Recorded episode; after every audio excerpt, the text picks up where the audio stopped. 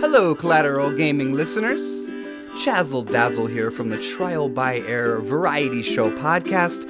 I just wanted to take a few seconds to invite you guys over to what we do. No, it's not video games, but we do invite really awesome and unique bands from all over the world. We dig deep into their souls and find really cool stories to tell you, and there's tons of music every week, so subscribe to us wherever you subscribe to your podcast. We look forward to having you. I'm Ashley Chancellor. And I'm Zachary Guillot. This is Collateral Gaming.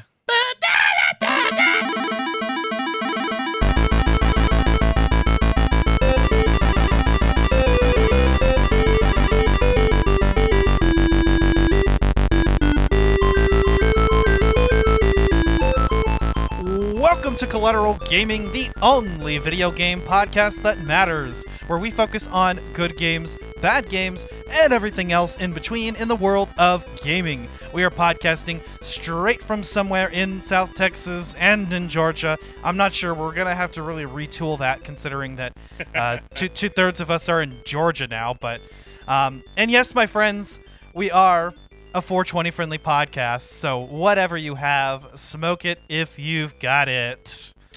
Woo woo, man, it's good to be back. How you doing, buddy? Hey, yeah, I we actually were talking about this right before the episode, but it's actually been a minute before Zach has been on an episode, and and time just flew by, and I, I don't think you've been on since Mario and Luigi, and that was back in February.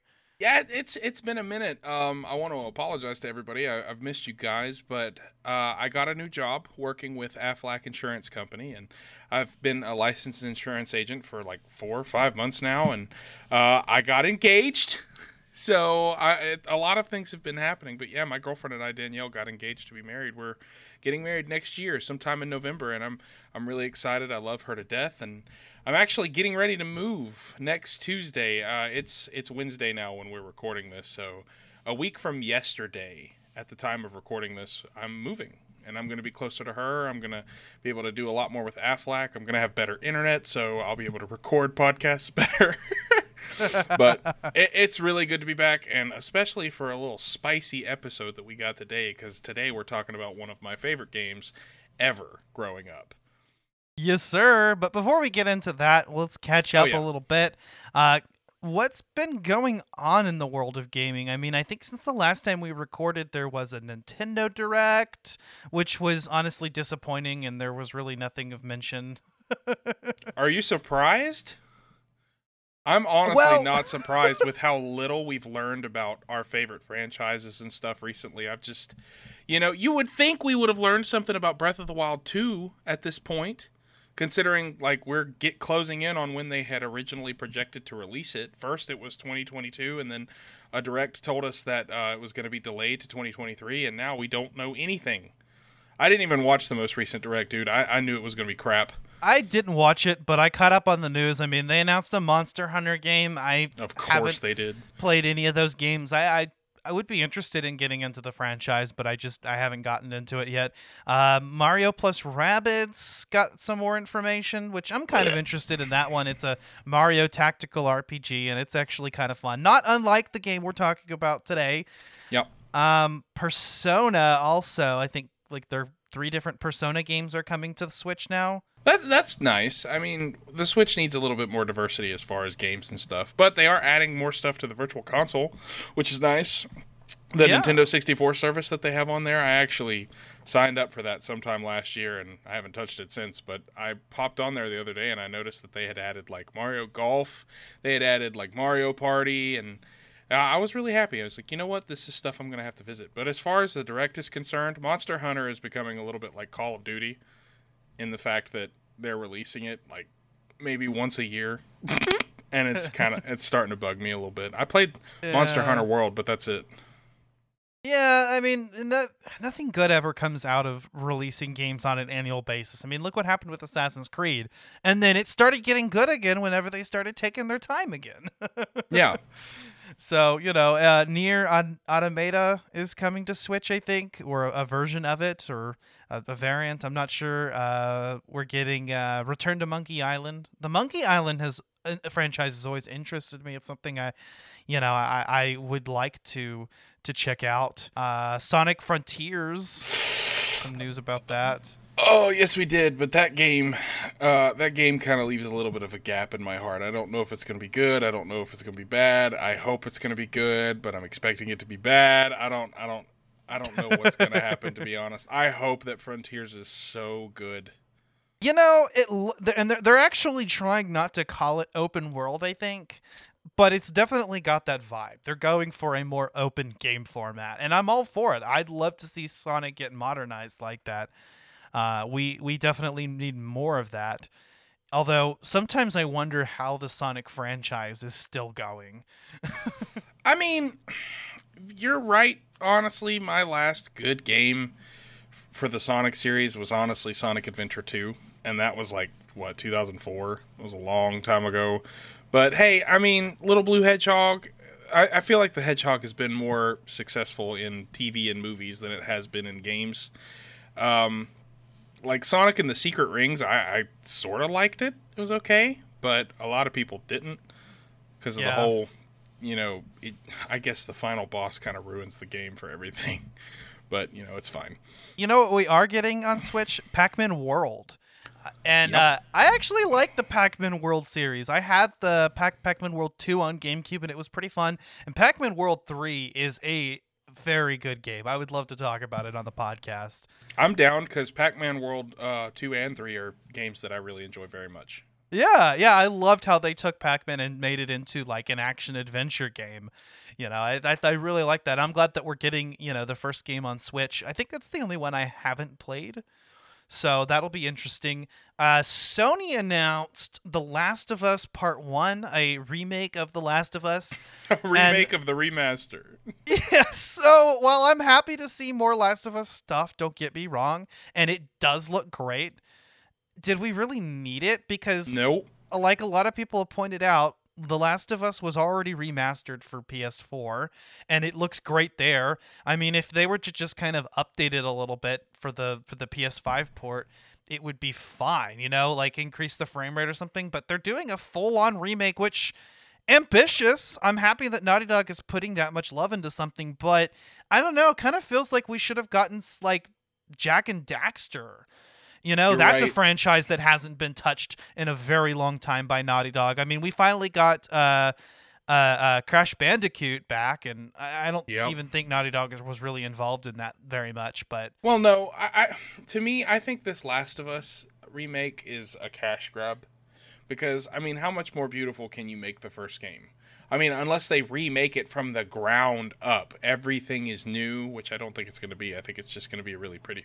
Apparently that is what they're doing. They are building the game from the ground up, but it's going to follow the same story. I mean, that thing, you know, it's not like a full-on reboot or anything. It's the same game, but they're they're rebuilding it from the ground up as the exact same game. Does that make sense? I mean, it does, but I don't like it. You know, give us The Last of Us Part three. Well, I think give this us is part three. Maybe supposed to hold us over until Part three, and that's the idea.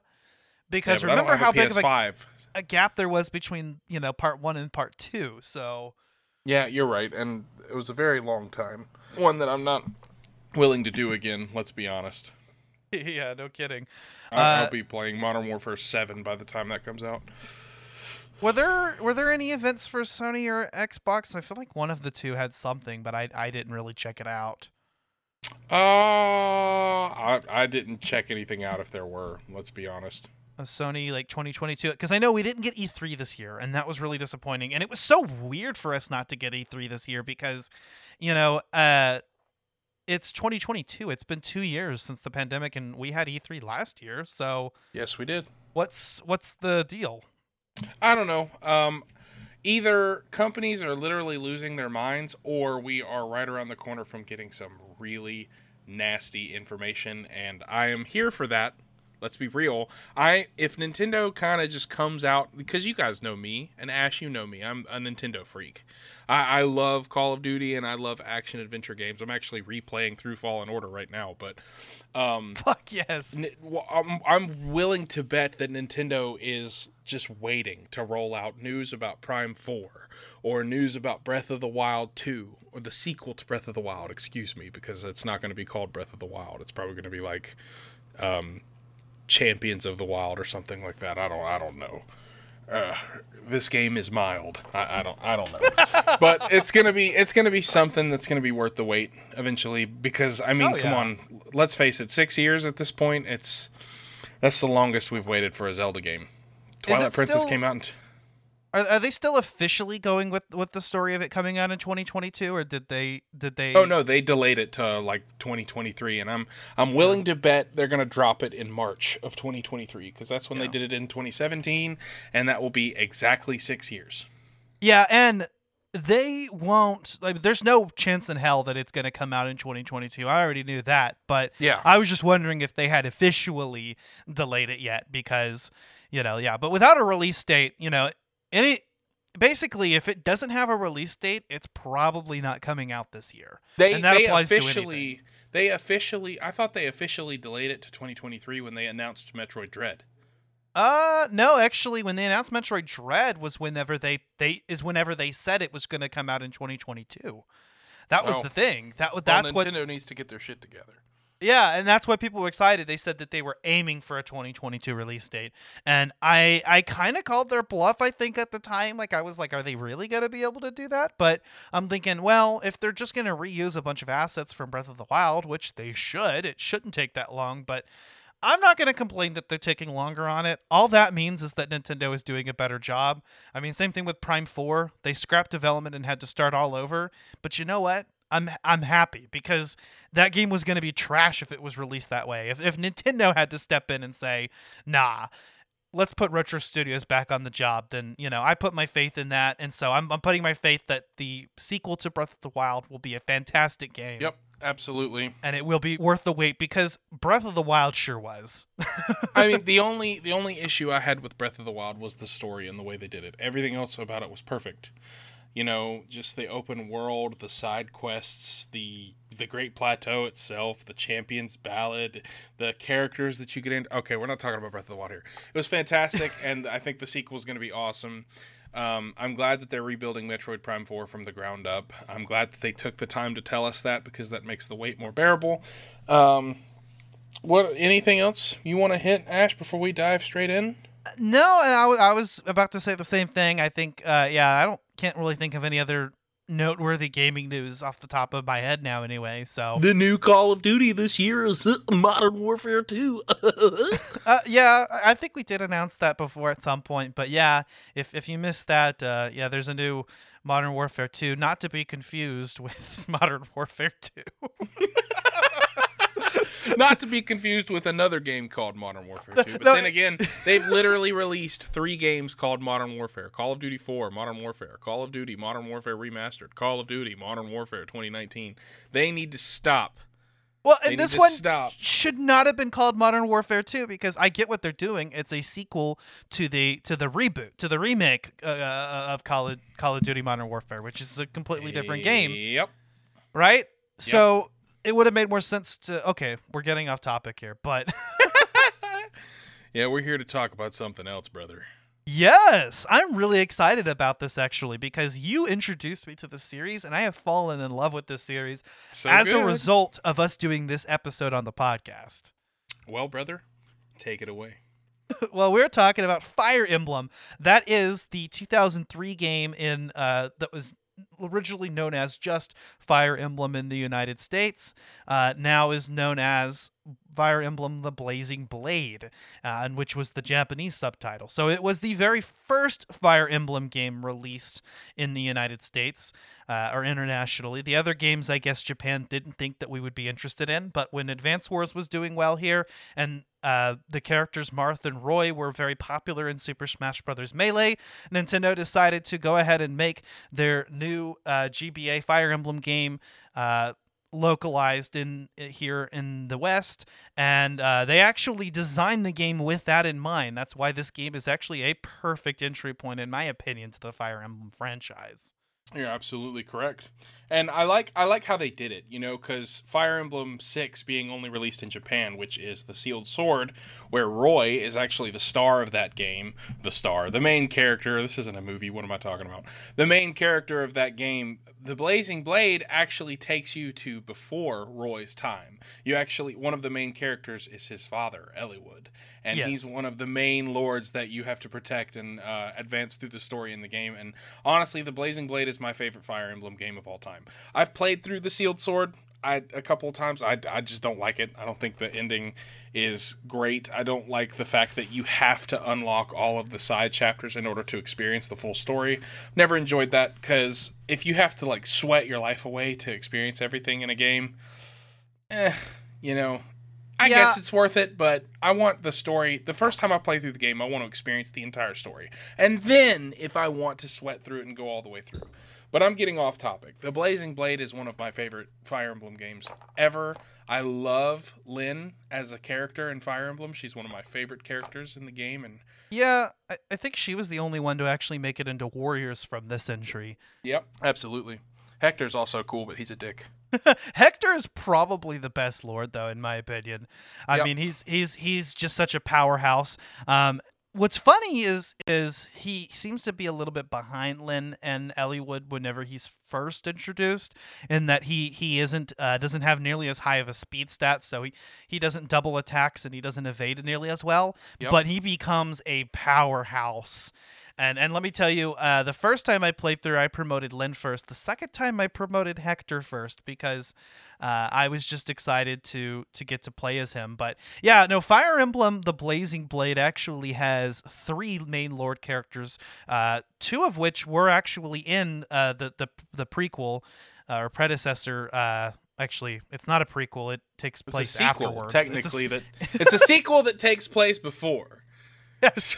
So... Uh, uh, The Binding Blade, or the Sealed Sword, depending on the translation. I've started that one. It's very similar to Blazing Blade, but um, I mean, even hard. The sprites are the same. But it is much harder, and the game does not really give you any sort of tutorial like this one does. What What's nice about this game, and why it works so well, because it was designed this way with Americans in mind, was that it the, the first ten chapters of the game, Lyn's story, all serve as a tutorial segment.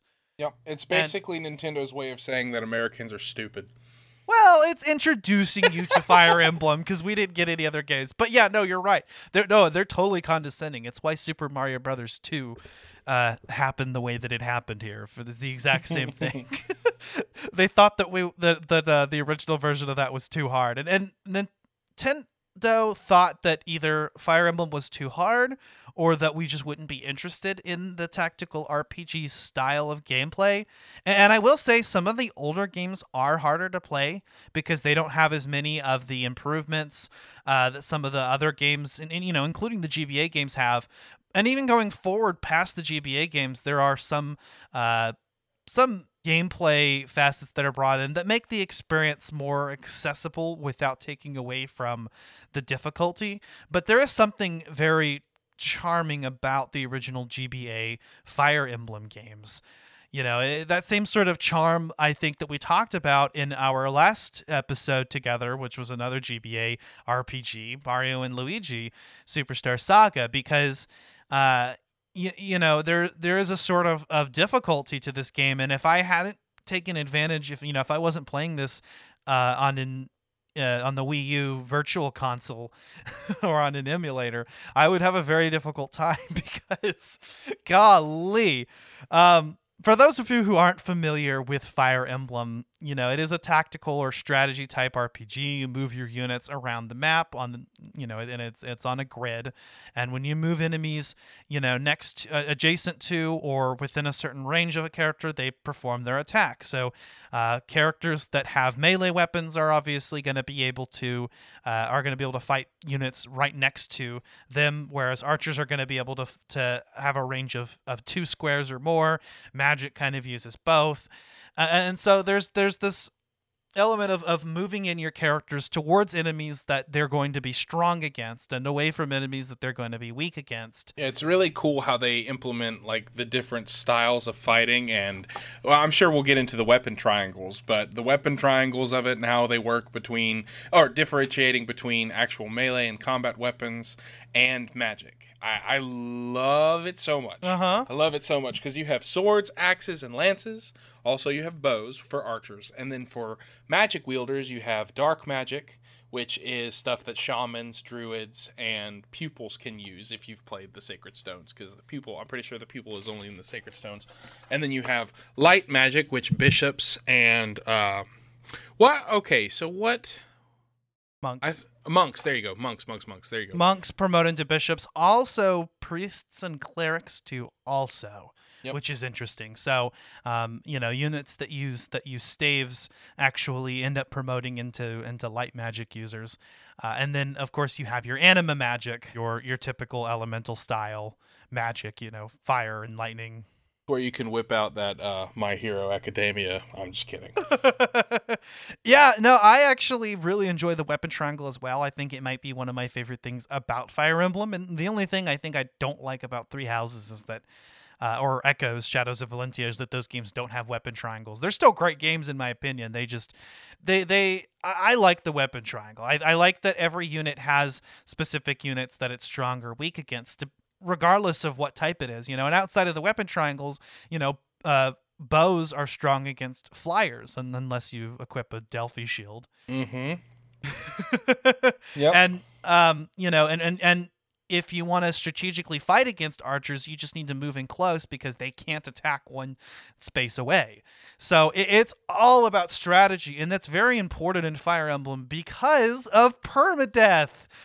Permadeath is, is uh, one of the biggest, most crucial, pivotal things about Fire Emblem. It's been there since the very first game. Some of the more modern games have introduced a classic or a casual mode that takes away permadeath, but I think that's cheap and I think that that's stupid. And if you're not playing it in classic mode, then you're a fucking noob, because Fire Emblem is all about about you know, the risk of losing your units. And yes, I don't like to lose units either. I'll restart the whole fucking map. That's Me the point. Too. You're restart supposed the chapter. You're supposed to do that. You don't want to lose anybody, because if you lose somebody and then you beat the game when it's telling you, well, actually you haven't beaten the game yet, have you? So, okay, I am on the final chapter of Eliwood's chapter. I was getting ready to beat it, it right before we did the episode, and I was like, fuck yeah. And then for part two, you know, I'll, I'll make sure I'll get through like Hector's tale or whatever. And then uh, I ran into a problem. I defeated all the little sub-bosses in that chapter, and then I get to the part where you're you go after Nurgle, and there's this fucking druid with Berserk. And my dumbass didn't bring a restore staff in this fight. And so I was fucked. And I had a save state. I had a save state right whenever I beat all the sub-bosses. I was like, fuck yeah, this was very difficult. These enemies are very high level. It, it took a lot of work strategically placing my units and not losing anybody. And then... After all of that, I'm stuck in this state where I can't avoid one of my units getting berserked. And may- maybe the R N G works in such a way that it's decided beforehand. And because I looked at the hit and the hit wasn't even that high, but every single time I reloaded it, my Pegasus unit, Floria, got hit with berserk. Well, I think that specific R N G moment is set with that save state, so I don't think, no, I don't think, no matter how many times you reset that save state, it's gonna, it's gonna, you're gonna have to restart if you don't want Flora, Floria to go. Is it Floria or Florina? Floria was the one that ended up being promoted. I, I would have liked to have promoted Florina because I already had a support with with Floria and with Lyn, but uh, Floria just ended up being a stronger unit for me, so she ended up being the one that got the promotion and, and got the level up. So, level I mean, ups. She, you're right. She does. I, I think I, I'm more nostalgic with characters. I think I like to promote characters that are with you from the very beginning, which is like why I will always promote... Is it Walt or Will, the archer? Oh, uh, Will? Will, Will. Walt is in Sacred Stones. My thought was to promote Will as well. But after looking online, I found out that he's like the worst archer unit. You're so out of your was... mind, man. He's a he's god tier. That's why you got to give him speed wings and secret books. You got to give him stuff. Well, you're the, you're the expert here. You've played this game more times than I have, but oh my I God. ended up investing in Rebecca. You would think Wrath would be the one to use because he's on horseback, but apparently he's a trash unit. What?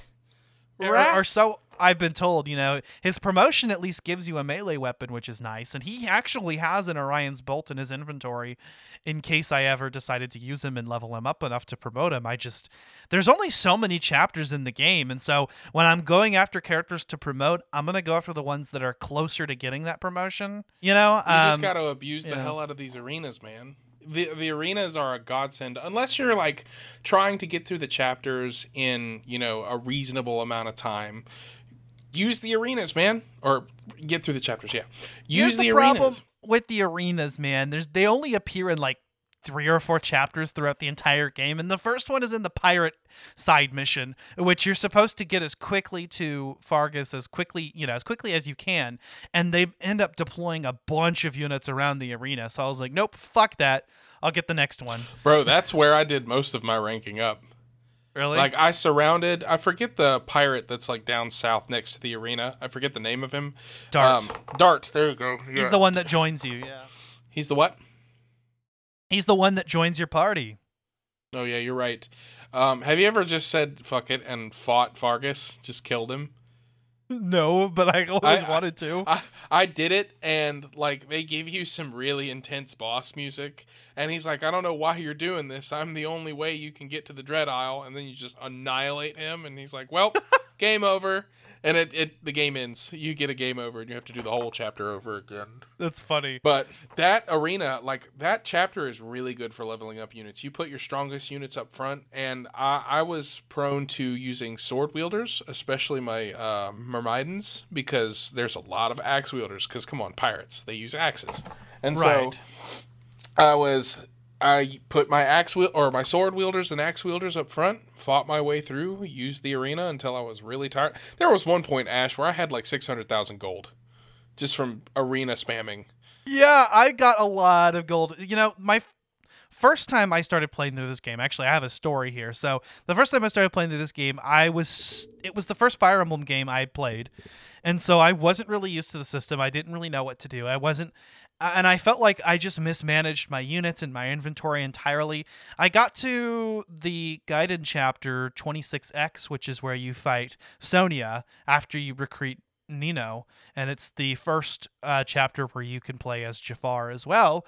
And um, I got stuck on that chapter. I had a lot of difficulty because the game, I, I think that chapter specifically requires you to have some strong flying units, and I didn't. Both of my Pegasus units were completely under-leveled, were not promoted. And so, you know, I had a very difficult time, and uh, I'd already used up most of my, like, like the Manicotti and the Wolf Bale had already been used up. So, shame on you. Yeah, well, I didn't realize that, you know, there was a better way to go about it. And it's like, don't use your most powerful weapons. Carry an extra, like, steel sword on your lord at all times so that they can just use that to dispatch enemies that don't require the higher level weapons. Also, if you can find one, keep a Hammer'n staff on you. Because that ha- you have three uses. Have you ha- used a Hammer'n staff? Yeah, yeah, the, the one that repairs other yep. weapons. I got that in my first playthrough, but I didn't find it in the second one for some reason. Yeah, you can use it on your sacred weapons. I always save it for the Manicotti, because until you get the Sol Katti at the, I think the Sol Katti is at the end of the chapter though. Or it's the, at the it's, very end. It's the very I last hate chapter. That. I hate it so much. Yeah, because you get this legendary weapon uh, as Lyn, and, and it's the Manicotti, and it's it's super fucking cool, and it's a personal weapon that only she can use. It's like her master sword. And just to find out that, like, any other weapon, it can break, and then you can't use it the rest of the game. It's like, come on. I mean, to be honest, well, I, I like that you can't sell those weapons, because I have accidentally sold weapons that I've wanted to keep before. Like, I think my favorite weapon in the game, it's not a sacred weapon, but it's a Killing Edge. I'm sure you've ran into plenty of those. Oh, yeah. Um, I love those weapons, and they break so easily. They only have twenty uses. It sucks. Yeah, same thing with silver weapons. And, and what's nice with silver weapons is that they actually, despite doing dealing more damage, they're lighter than other weapons. So they're actually ideal, but their durability use is really low. And killing edges too. And there are some characters that are designed to use killing edges or killing axes. You know, uh, yep. uh, the uh, the assassin class, you know, Jaffar, or if you end up promoting Matthew or Legault, Uh, it, you know, that their default weapon, the weapon that they're supposed to use that works with their high crit stats, are killing edges. Same thing with your berserker, uh, whatever the fuck his name is, Hawkeye. Yep, with love the killing me axe. Some Hawkeye. Love, love him. Some... He's he seems like he, kind of a like a derpy character, but he's, he's actually... Jesus. He could walk on water. He is Jesus. He's he's the Sand Jesus. We'll call him Sand Jesus. So yeah, I was midway through chapter twenty-six X, couldn't get through it. You know, I'm not close to the end of the game, and I just said, fuck it, let me start the game over. And I started over, Lyn's mode. I'm not sure if I if I started on hard mode or not. It didn't feel like the difficulty was any harder. And I had a much easier time. I ended up actually, Lyn has both the Sol Katti and the Manicotti. You know, uh, uh, Hector still has his wolf beal along with the... Uh, whatever it was called, Armdus or whatever. Armads. Armads, yeah, there you go. Yep. So Are you I mad, bro? I actually ran into the issue of a bloated inventory this time, of having almost too much, and uh, that's a good problem to have in Fire Emblem. So I always uh, run into that issue because I spam the arena and I buy way too much shit. Yeah.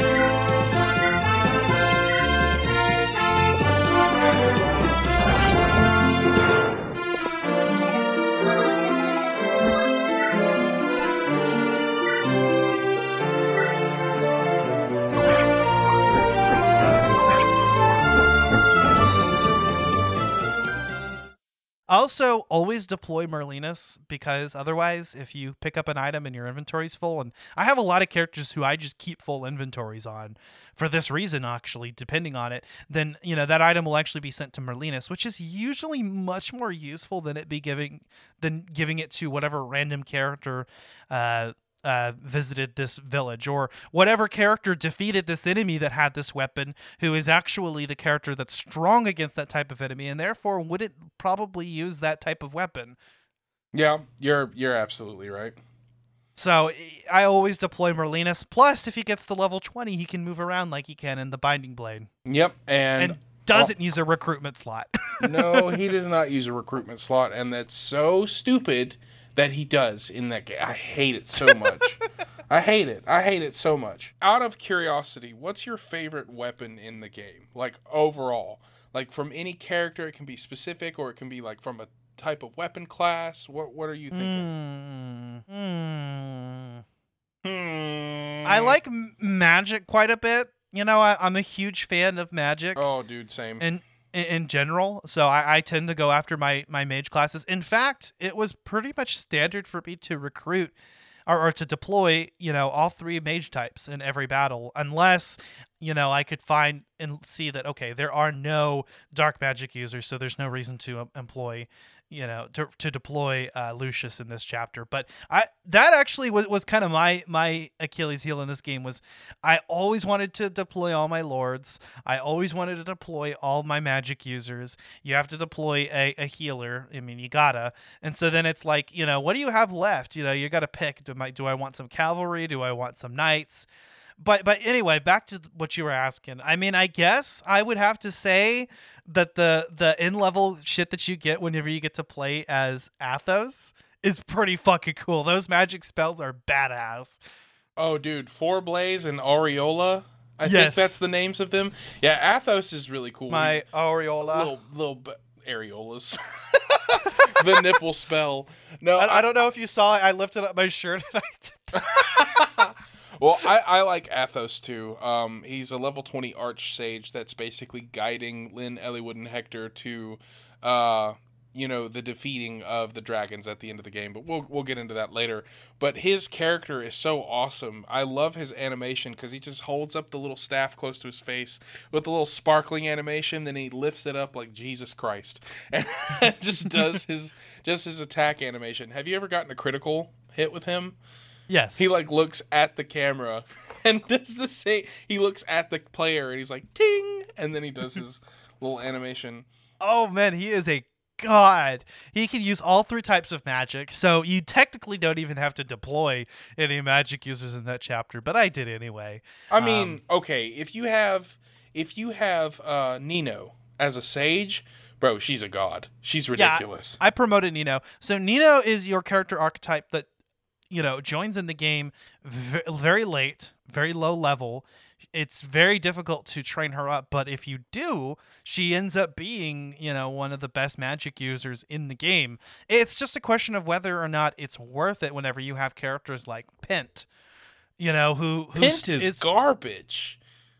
He's a pre-promoted character that has A rank uh, uh, magic and staves. I mean... I know, but I just don't like his ability to... Okay, we'll get into that stuff later. I just... bruh. Okay, I just okay. don't... I don't like pre-promoted characters. We'll we'll talk about that later. I just don't. What um What is your favorite weapon? Oh, um... If I'm using a sword master, it is... um the Is the Wild Doe... Woad? Oh, the what? The Wodow or whatever. The Wodow. I love that weapon Wodow. a lot. Um, there's a well, that's a different game entirely, but it's still G B A Fire Emblem animation. But my favorite weapon in the game is um, probably either Fimbulvetter, which is mm. a uh, ice magic, which right. creates like a little ice tornado and shards out with from within the enemy player, or uh, Purge. Purge. Purge or bu- I-, I love magic. I love magic a lot. So purge bolting, bolting is bolting, bolting is, is so useful. Yes, bolting I, is dope, but it t- breaks even if you miss. Yeah, and I hate that. Uh, like I used it up right away. You know, uh, you I gave Pit bolting, and I used it up in like this this last playthrough. I used it up in like the. This the next the very next chapter after you get it because it was just useful. That chapter is very difficult. That's the one where you you have to uh, recruit Nino and you have to stop Jaffar from dying, and he dies very easily once his killing edge breaks, uh, or or once uh, what's her face gets up and and and bolts him. So Priscilla. you have to just yeah Priscilla. You have to to, to no Priscilla is the is the uh, the troubadour, or is it Ursula? Ursula, that's it. Ursula, yeah. She's tough, too. She's really tough. Yeah, yeah, and she's on a horseback. Uh, is she also a troubadour, or is that like She's a Valkyrie. Ex- she's a Valkyrie. Or a Valkyrie, obviously, yeah, because uh, troubadours don't use uh, don't use an- anima magic. Yeah, she's, she's like, I don't know if you've played the Sacred Stones, you really need to, but uh, one of the best characters that you fight going down Ephraim's path after chapter I... eight is Selena Flowerspar. She's a Valkyrie. So I do have Sacred Stones. Um, in fact, and I have played a little bit of it, but I don't think I've played that far into it. Um, actually, yeah, I we can kind of take this opportunity to kind of talk about the Fire Emblem series as a whole, too, because yeah. this is the first Fire Emblem game we're doing, and we'll do a lot of the other ones. I mean, I this is one we could we could easily do a Fire Emblem game per season. Um, but uh, yeah, I actually took advantage of of this, and Blazing Blade was the first game I played because it's the one we're doing the podcast. But while I was in the middle of that playthrough, I went ahead and purchased uh, most of the other games of the franchise. Um, I got uh, Sacred Stones, which is the G B A game that takes place after this. Uh, well, not takes place. It's in a completely separate world, but it came out afterwards. See, Fire Emblem's kind of like Final Fantasy, where some of the games are connected, but some of them take place in completely different worlds. So I played, uh, I got Shadow Dragon on the D S. That was a remake of Shadow Dragon and the Blade of Light, the very first Fire Emblem game. Uh, I got uh, Echoes, Shadows of Valentia, which is a remake of the second game, Fire Emblem Gaiden, or Gaiden. And I really like Shadows of Valentia, actually. I was really a fan of it. Um... I got uh, Three Houses, which is the very newest game. I know you're not a, as big of a fan of that one, but I played all the way through the story, or at least on one of the routes, and um, it uh, I'm having trouble deciding if it's my favorite Fire Emblem game or not, but I really, really liked it. Um, let me see. What else? Uh, I have... I purchased one of... Or, or, or two of the... I purchased all three Fates games, but I didn't realize that you have to purchase the base game. If you purchase, like... If you purchase the, the add-on version of a game, it doesn't work. So I kind of fucked up. So I haven't played that one yet, and I don't have Awakening yet either. Well, to be honest, I... I... when it comes to Fire Emblem, I love the Game Boy versions. Those are my favorites. They always will be. Um, I'm not a fan of Three Houses, or like I don't like Path of Radiance or Radiant Dawn, just because of I don't like voice acting and I don't like the battle animations. Mm. I've, I've, okay, I've never enjoyed played, the pacing of the battle animations. I played uh, Path of Radiance on uh, on an emulator. Uh, and also Binding Blade as well, because you, uh, you the game, the the Tellius Fire Emblem games, Path of Radiance and Radiant Dawn, are almost impossible to get now. They cost upwards of a hundred dollars for yep. each one. Yep, you have to emulate it. Thank God for Dolphin. Yeah, no kidding. That's that, that's the one I'm using. Okay, so you're not a fan of those ones, but so mainly you like the G B A Fire Emblem games. Yep, those are classic to me. You know, and that's. Part of me also wants to say that that Blazing Blade is, is my favorite Fire Emblem game because it is very much a G B A Fire Emblem game. Uh, I think that it's it's a good starting point for the franchise, as I explained earlier, because uh, it uh, well, it doesn't have a dummy uh, casual mode. You just have to get good. But the game actually takes time and, and gives you. I think during Lyn's segment, you characters don't actually die die. They're just unusable. Uh, and there are also other characters such as, uh, well, I think if any lord dies, it automatically ends the chapter. But there are there are some characters that because they show up, like Marcus, because they show up in the Binding Blade, they they have to uh, survive the Blazing Blade. Yeah, plus they look uh, they look much younger in the Blazing Blade. It's really cool how they kind of made their sprites look younger. Marcus is old as hell in Sealed Sword. And yeah. It's hilarious.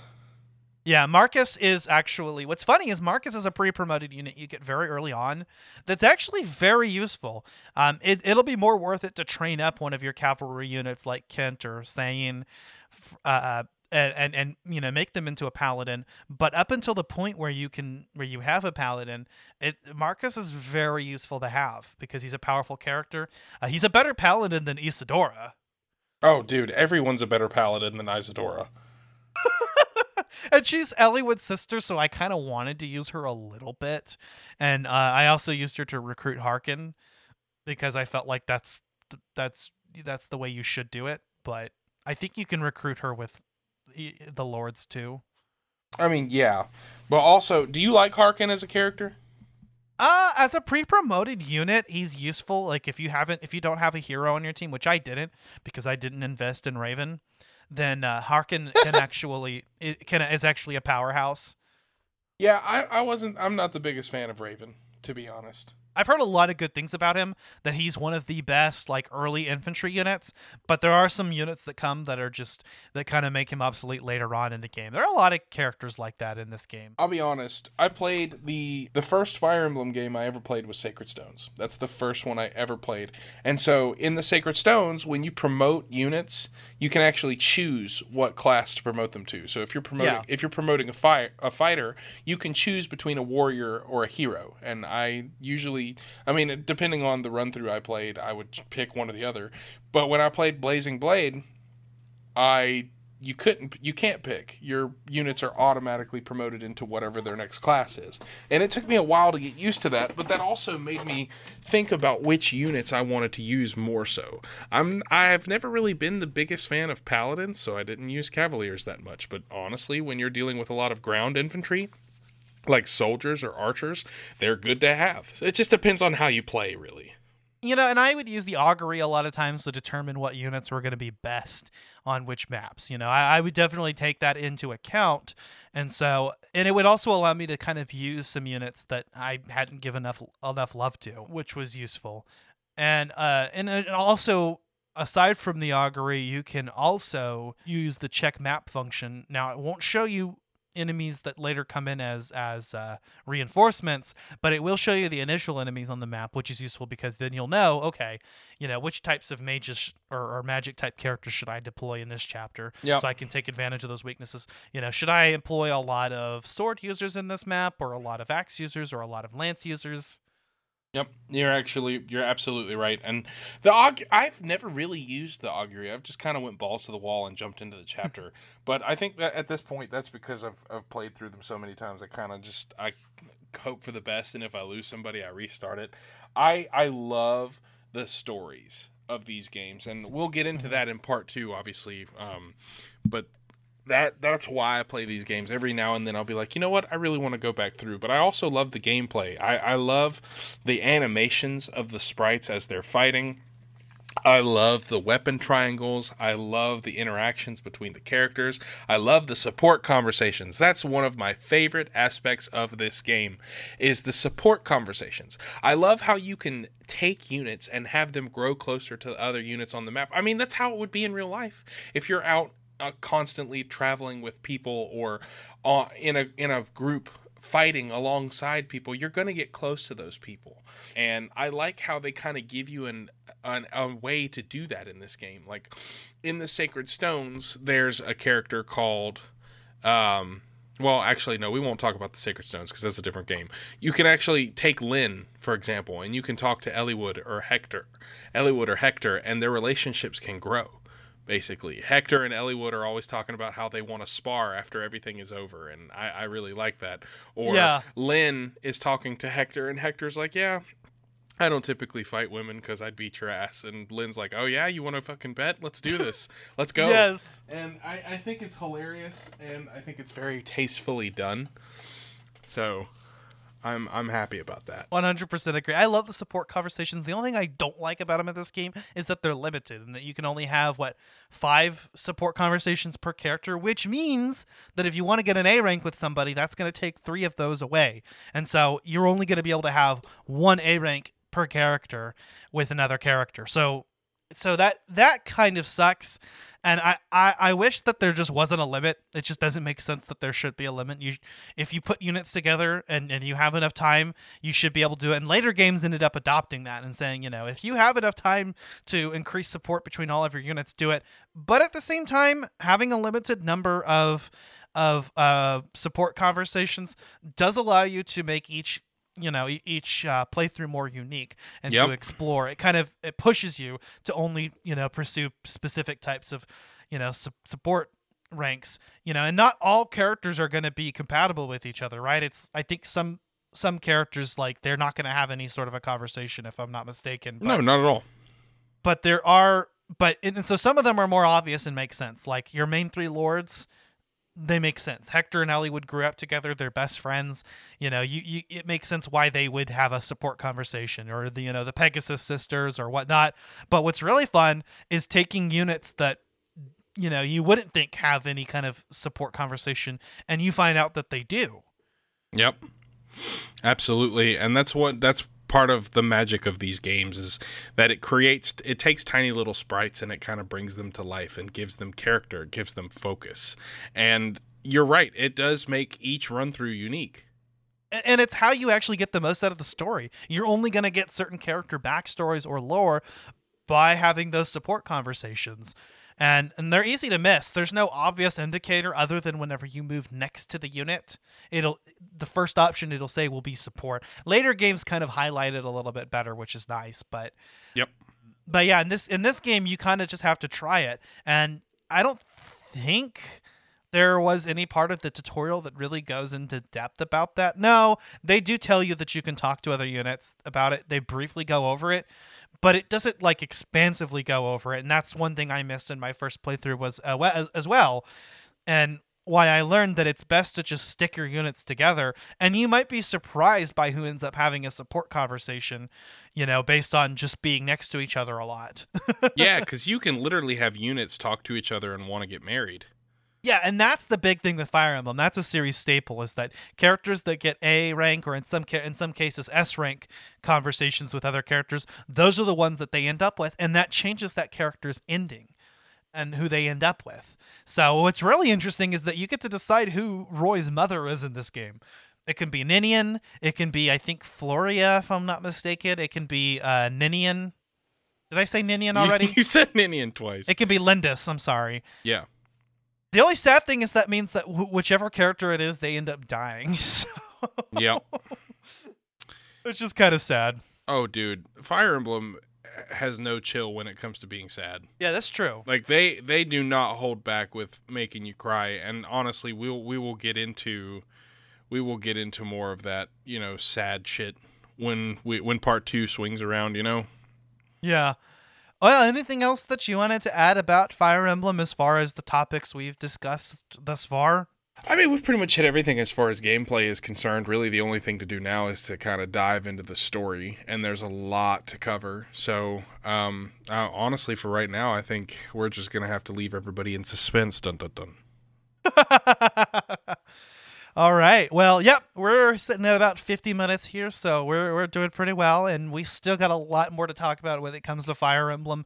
Uh, by the time of part two, I'm going to try to f- at least finish my... Uh, my Eliwood run, if not finish an additional Hector run as well, because after you complete the game one time, you get to play, you know, the entirety of Eliwood segment as Hector instead, which is interesting because not only is a little bit harder, but it also introduces additional characters that you can recruit, and there are some extra chapters as well. So I'm actually really excited to get into that, and I've heard that the very the hardest challenge that this game has to offer is Hector hard mode.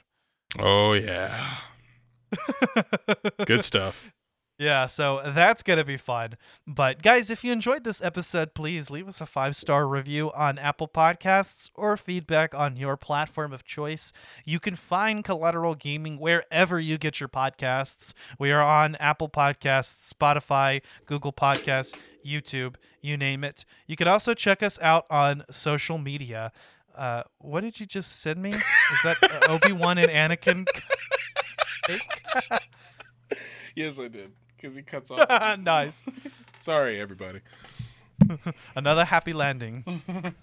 Hello there. Oh, my God. Okay, no, we're not going to talk about that. You know where I'm going with this thing. Oh, yeah. So, yeah. And also check us out on social media. We are on Facebook, Instagram, and Twitter. We are also on Patreon. If you donate any amount of money, you get access to our exclusive full-length commentaries. I believe we have one patron already by the name of Robert. So thank you, Robert, for being our patron. And uh, during the interseason break, we are going to definitely be releasing some more commentaries. I would love to do a Let's Play on a Fire Emblem game. I'm open to suggestions on which one. Oh, dude, you and I can tackle that for sure.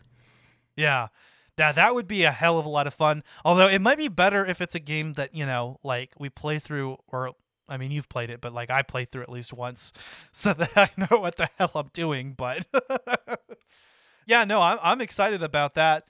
So stick around for part two of our season finale. By the way, guys, I didn't announce that on this episode, but this is our season finale. We'll take some time in part two to also kind of talk about the season as a whole, which is going to be fun. But, uh, but yeah, it's been a great season. We've had a lot of fun games, and we are, are already planning season five of Collateral Gaming.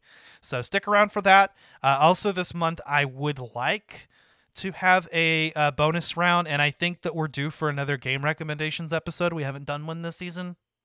Oh yeah, dude, we'll definitely have to figure that out, and and also it's it's good to be back. I've missed this podcast. It's it's it's good to be back on it, and just in time for season five.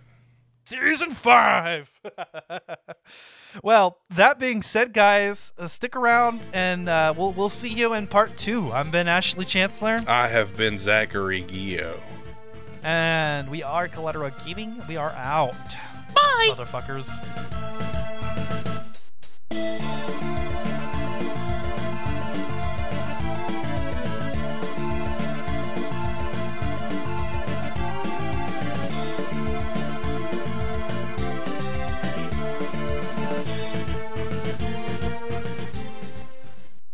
Collateral Gaming is a Collateral Media podcast. All music and game clips are owned by their respective creators and are used for educational purposes only. Please don't sue us. We're poor.